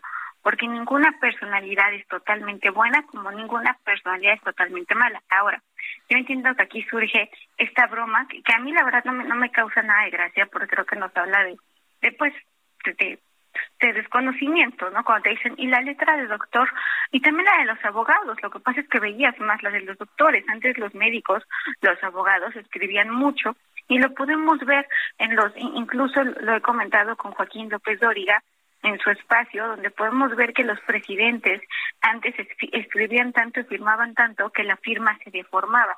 Esta deformación hace que se vuelvan filiformes, que parezca un hilo. Lo vemos también en jueces eh, que, están acostumbrados a firmar cada hoja de un, expediente, de un expediente, hacer rúbricas, etcétera. Entonces, no existe letra bonita como tampoco existe letra fea. De ninguna manera vamos a olvidar eh, vamos a olvidar escribir. De ninguna manera. Está en el área de Wernicke y de Broca dentro del cerebro. Dos, el, hecho, recuerda que el cerebro también es un órgano absolutamente emocional. De hecho, el cerebro emocional es uno de los títulos más interesantes que puede haber. Entonces, la escritura va a revelar también la emoción que estás pasando en ese momento. Eh, ¿Qué otra cosa me parece importante decir? Escribir a mano es una especie de gimnasia cerebral. Sin embargo, ahora que está el touch, eh, ahora que está, por supuesto, cada decisión que tomamos es un test proyectivo de personalidad, por lo tanto, seguimos vigentes. Pues interesante, sin duda alguna, Marifer, muy, muy, muy interesante. Entonces, nueve de la noche, canal del Heraldo, ¿cómo hacemos para verte? Nueve de la noche en YouTube, suscríbanse, denle like, compartan y empezamos con Lucero. Hoy nos toca Lucero a las nueve de la noche, tenemos una cita por YouTube y de verdad estamos felices, fue un proyecto hecho con todo el corazón y con todo el amor del mundo. Marifer Centeno, te deseo muchísimo éxito. Estaré muy atento de tu programa. Pásalo muy bien y que sea una experiencia muy fructífera en el canal de YouTube del Heraldo de México. Muchas gracias, Marifer. Muchas gracias, querido amigo. Que te vaya muy bien. Hasta luego. Bye. Este, bueno, este, nueve de la noche. 9 de la noche en el canal de YouTube. Lo que tiene que hacer usted es ir al canal de YouTube del Heraldo, va usted al canal del Heraldo. Ahí va a haber, por cierto, una gran cantidad de material. Por cierto, va a haber entrevistas que yo he realizado también editadas, algunos políticos y algunas entidades económicas, financieras, de, vacunación y demás. Me parece que es muy interesante el tema de la grafología llevada desde este punto de vista científico a conocer precisamente cómo son las personalidades, sobre todo para poder descubrir aquello que no nos dicen, sobre todo los hombres y mujeres que, sobre todo en este tiempo, están buscando un puesto de elección popular. Cuando estemos en la parte de los políticos, en la parte de los candidatos, en la parte de la gente que quiere dirigir el destino de una de, una alcaldía, de un, de un estado, de un país, pues vamos, a consultar a Marifer Centeno para ir conociendo verdaderamente la personalidad. Son las 7.36, las 7.36 hora del centro de la República Mexicana. Eh, le tengo toda la información de elecciones en este lunes. Ruta 2021, la ruta hacia las elecciones presenta. Bueno, pues se saluda a mi compañera Leticia Ríos, que es nuestra corresponsal en el Estado de México. El sector empresarial del Estado de México va a buscar acercamientos con los candidatos de todas las plataformas políticas que van a participar en los comicios del próximo 6 de junio. Adelante, Leti, te escuchamos. Muy buenas tardes. Muchas gracias, Jesús Martín. Un gusto saludarte nuevamente. Efectivamente, los dirigentes empresariales del Estado de México destacaron que resulta fundamental que su voz sea escuchada para la definición de las próximas políticas públicas adoptadas en la entidad para lograr la recuperación de la economía, por lo cual buscarán este acercamiento con los candidatos de todas las plataformas políticas que participarán en la próxima jornada electoral. Diferentes cámaras buscarán que los candidatos a las presidencias municipales, a diputaciones locales y federales, así como a regidores y síndicos, firmen cartas compromiso relacionadas con temas de seguridad, de regulación económica, atracción de la inversión y respeto al Estado de Derecho. También las cámaras empresariales difundirán los perfiles, logros y resultados de quienes buscan un puesto político para que los ciudadanos sepan si cumplieron anteriores promesas de campaña. El presidente del Consejo de Cámaras y Asociaciones Empresariales del Ledomex, CONCAEM, Gilberto Sausa, señaló que lo importante es que les indiquen paso a paso cómo pretenden salir del, del declive económico que ha dejado la pandemia por COVID-19 y que se trate de metas medibles y comprobables, ya que en temporada de campaña pues se hacen muchas promesas. El presidente de la Coparmex Metropolitano, Eric Cuenca, señaló que buscarán reducir el abstencionismo en la entidad en tanto, los socios de la Cámara Nacional de Comercio Canaco del Valle de Toluca preparan descuentos especiales para los ciudadanos mexiquenses que voten el 6 de junio a fin de fomentar la participación ciudadana.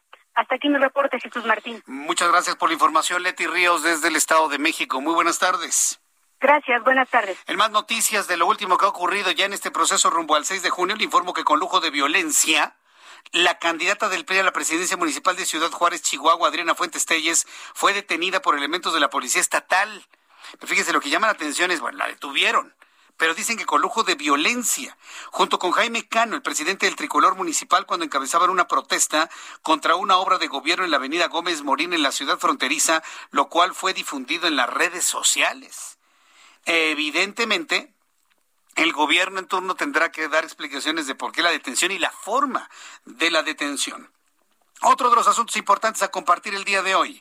La candidata de la coalición Va por México, PRIPAN PRD por la alcaldía Álvaro Obregón, Lía Limón, presentó la tarjeta aliada la cual otorgará seis mil pesos anuales a las mujeres de esa demarcación.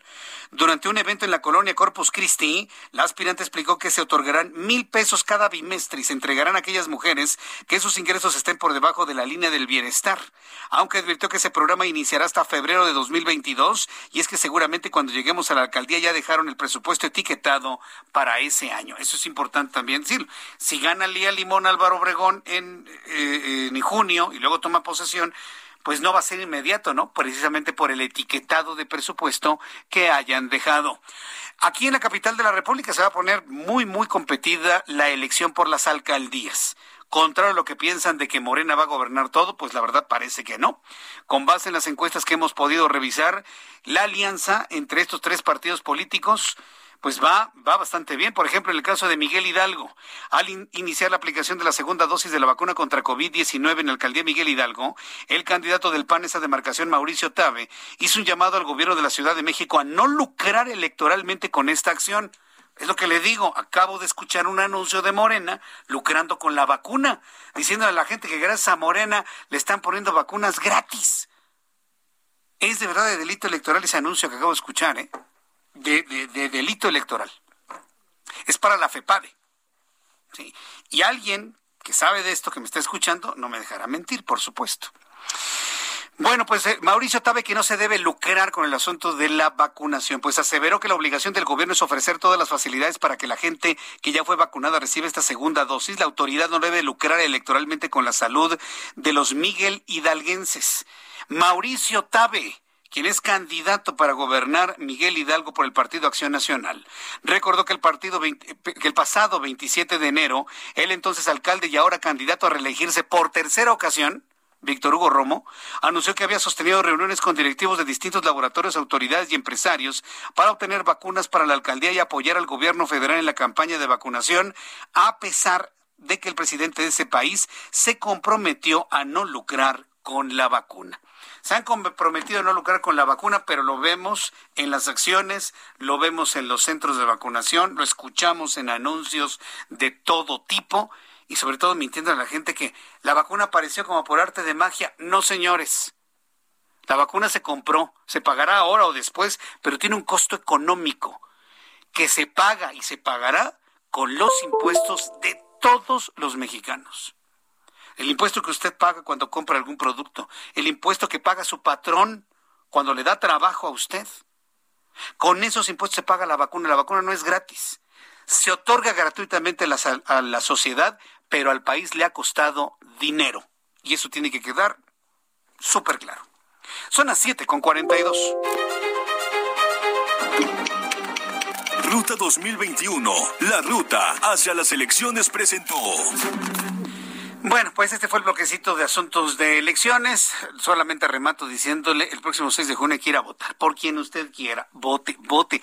Mire, de verdad se lo digo, necesitamos que esta elección intermedia la pongamos nosotros como ciudadanos como un ejemplo a toda la clase política de participación. Vote por quien quiera, pero salga y vote. Y hágase a la idea que el próximo 6 de junio es un día para ir a votar. No planee otra cosa, no planee otra cosa, de verdad.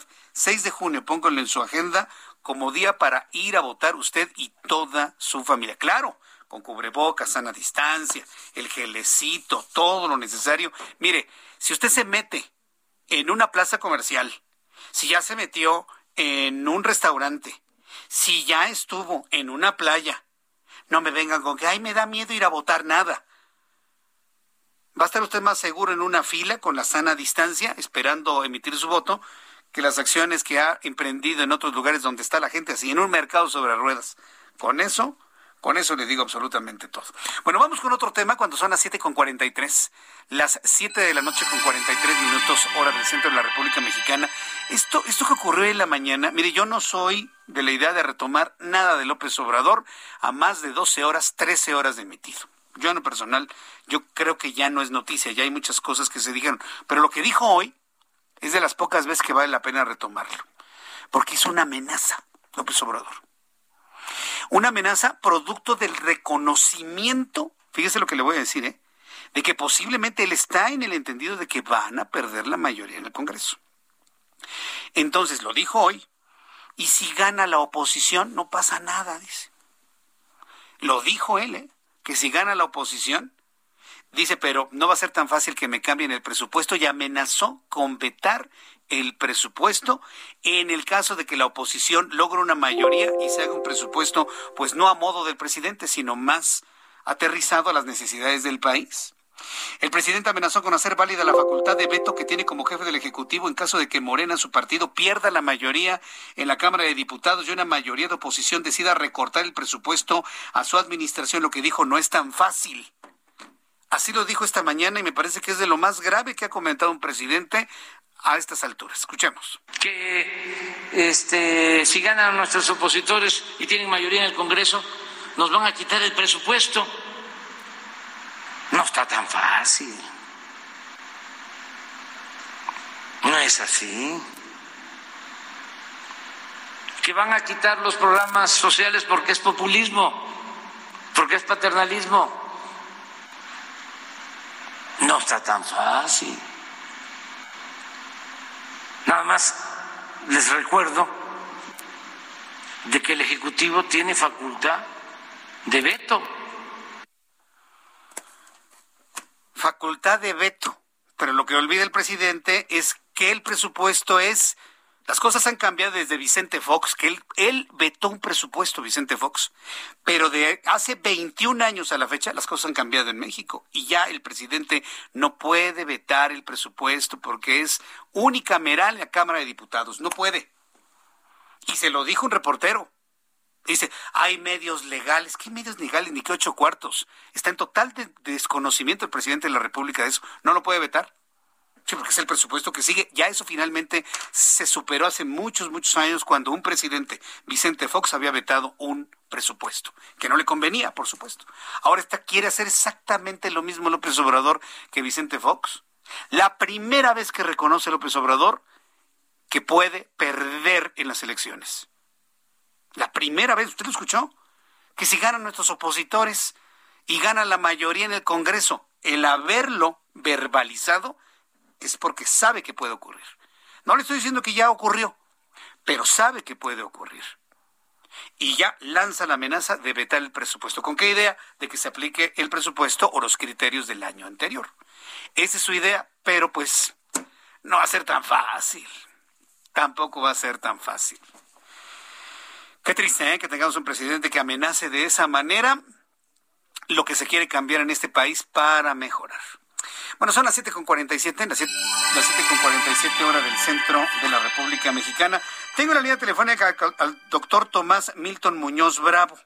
Él es docente de investigación adscrito al Centro de Relaciones Internacionales y director de la Revista de Relaciones Internacionales de la UNAM. Lo hemos invitado porque, bueno, nuestro país ha comprometido a, a desplegar 10.000 soldados en la frontera con Estados Unidos, como confirma la vocera de Biden bueno, en, alguna de las fronteras, inclusive yo había entendido que en la frontera sur. Eh, doctor Muñoz Bravo, me da mucho gusto saludarlo, bienvenido.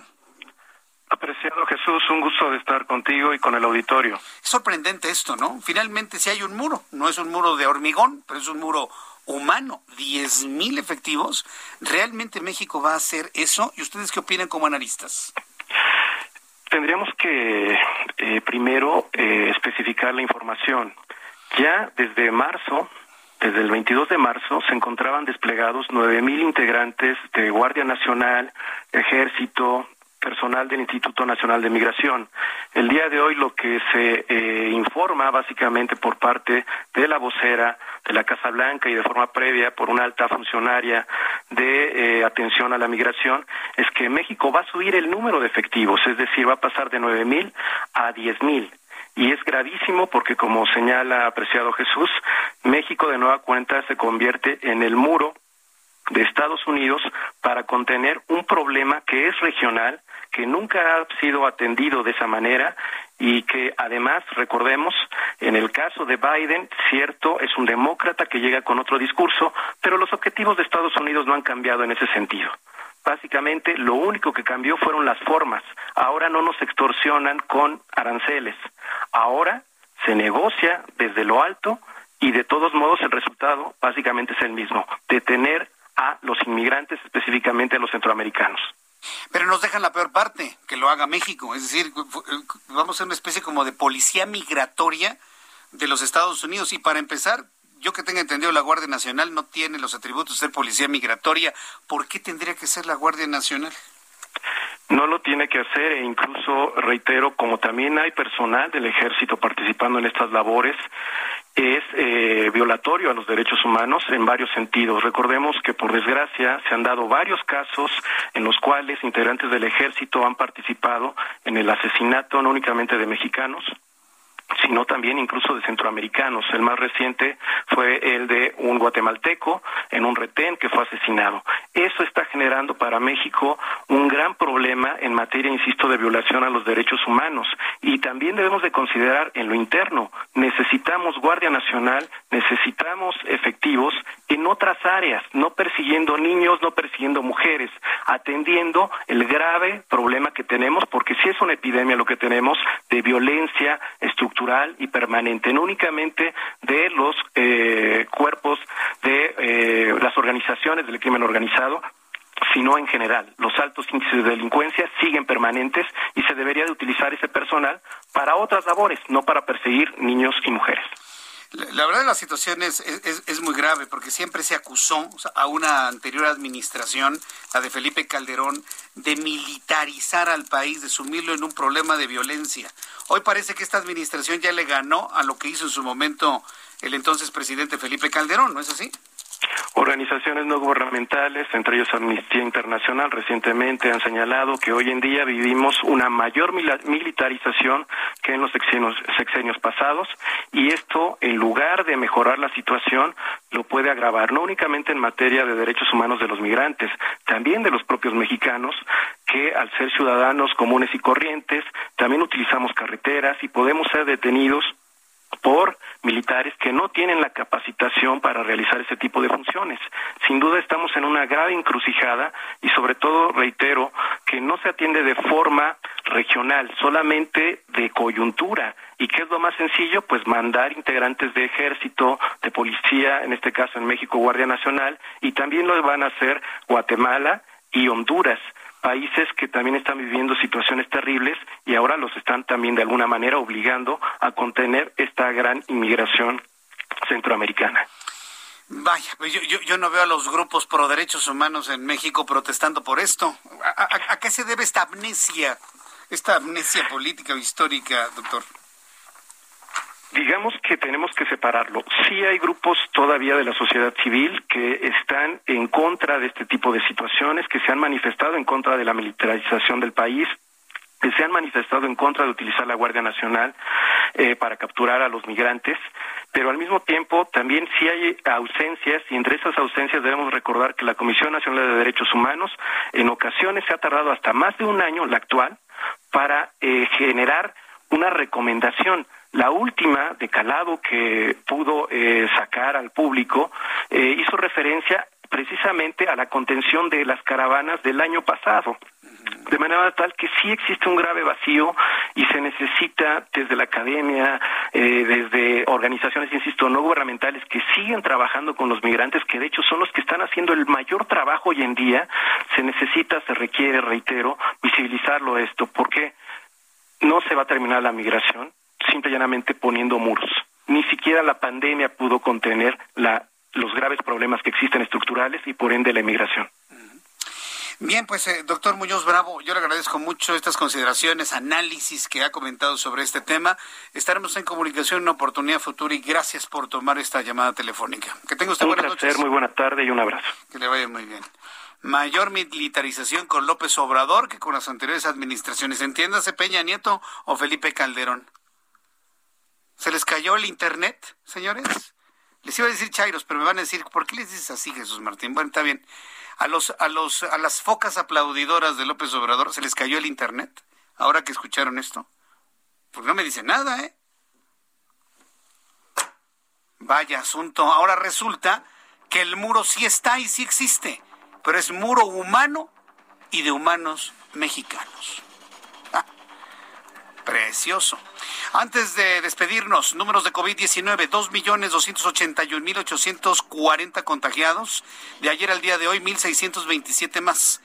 Mexicanos fallecidos, desgraciadamente, 209.702, luego de sumar 364 de ayer al día de hoy. Índice de letalidad, 9.2%.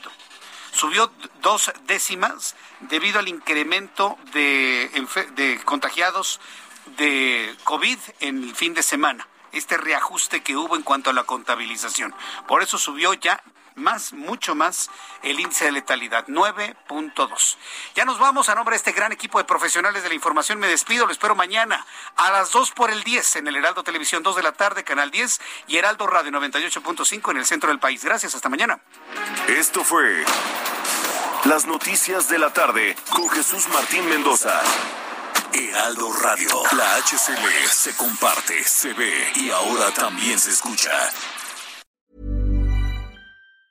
Planning for your next trip? Elevate your travel style with Quince. Quince has all the jet setting essentials you'll want for your next getaway, like European linen, premium luggage options, buttery soft Italian leather bags, and so much more. And it's all priced at 50 to 80% less than similar brands. Plus, Quince only works with factories that use safe and ethical manufacturing practices. Pack your bags with high-quality essentials you'll be wearing for vacations to come with Quince. Go to quince.com slash trip for free shipping and 365-day returns.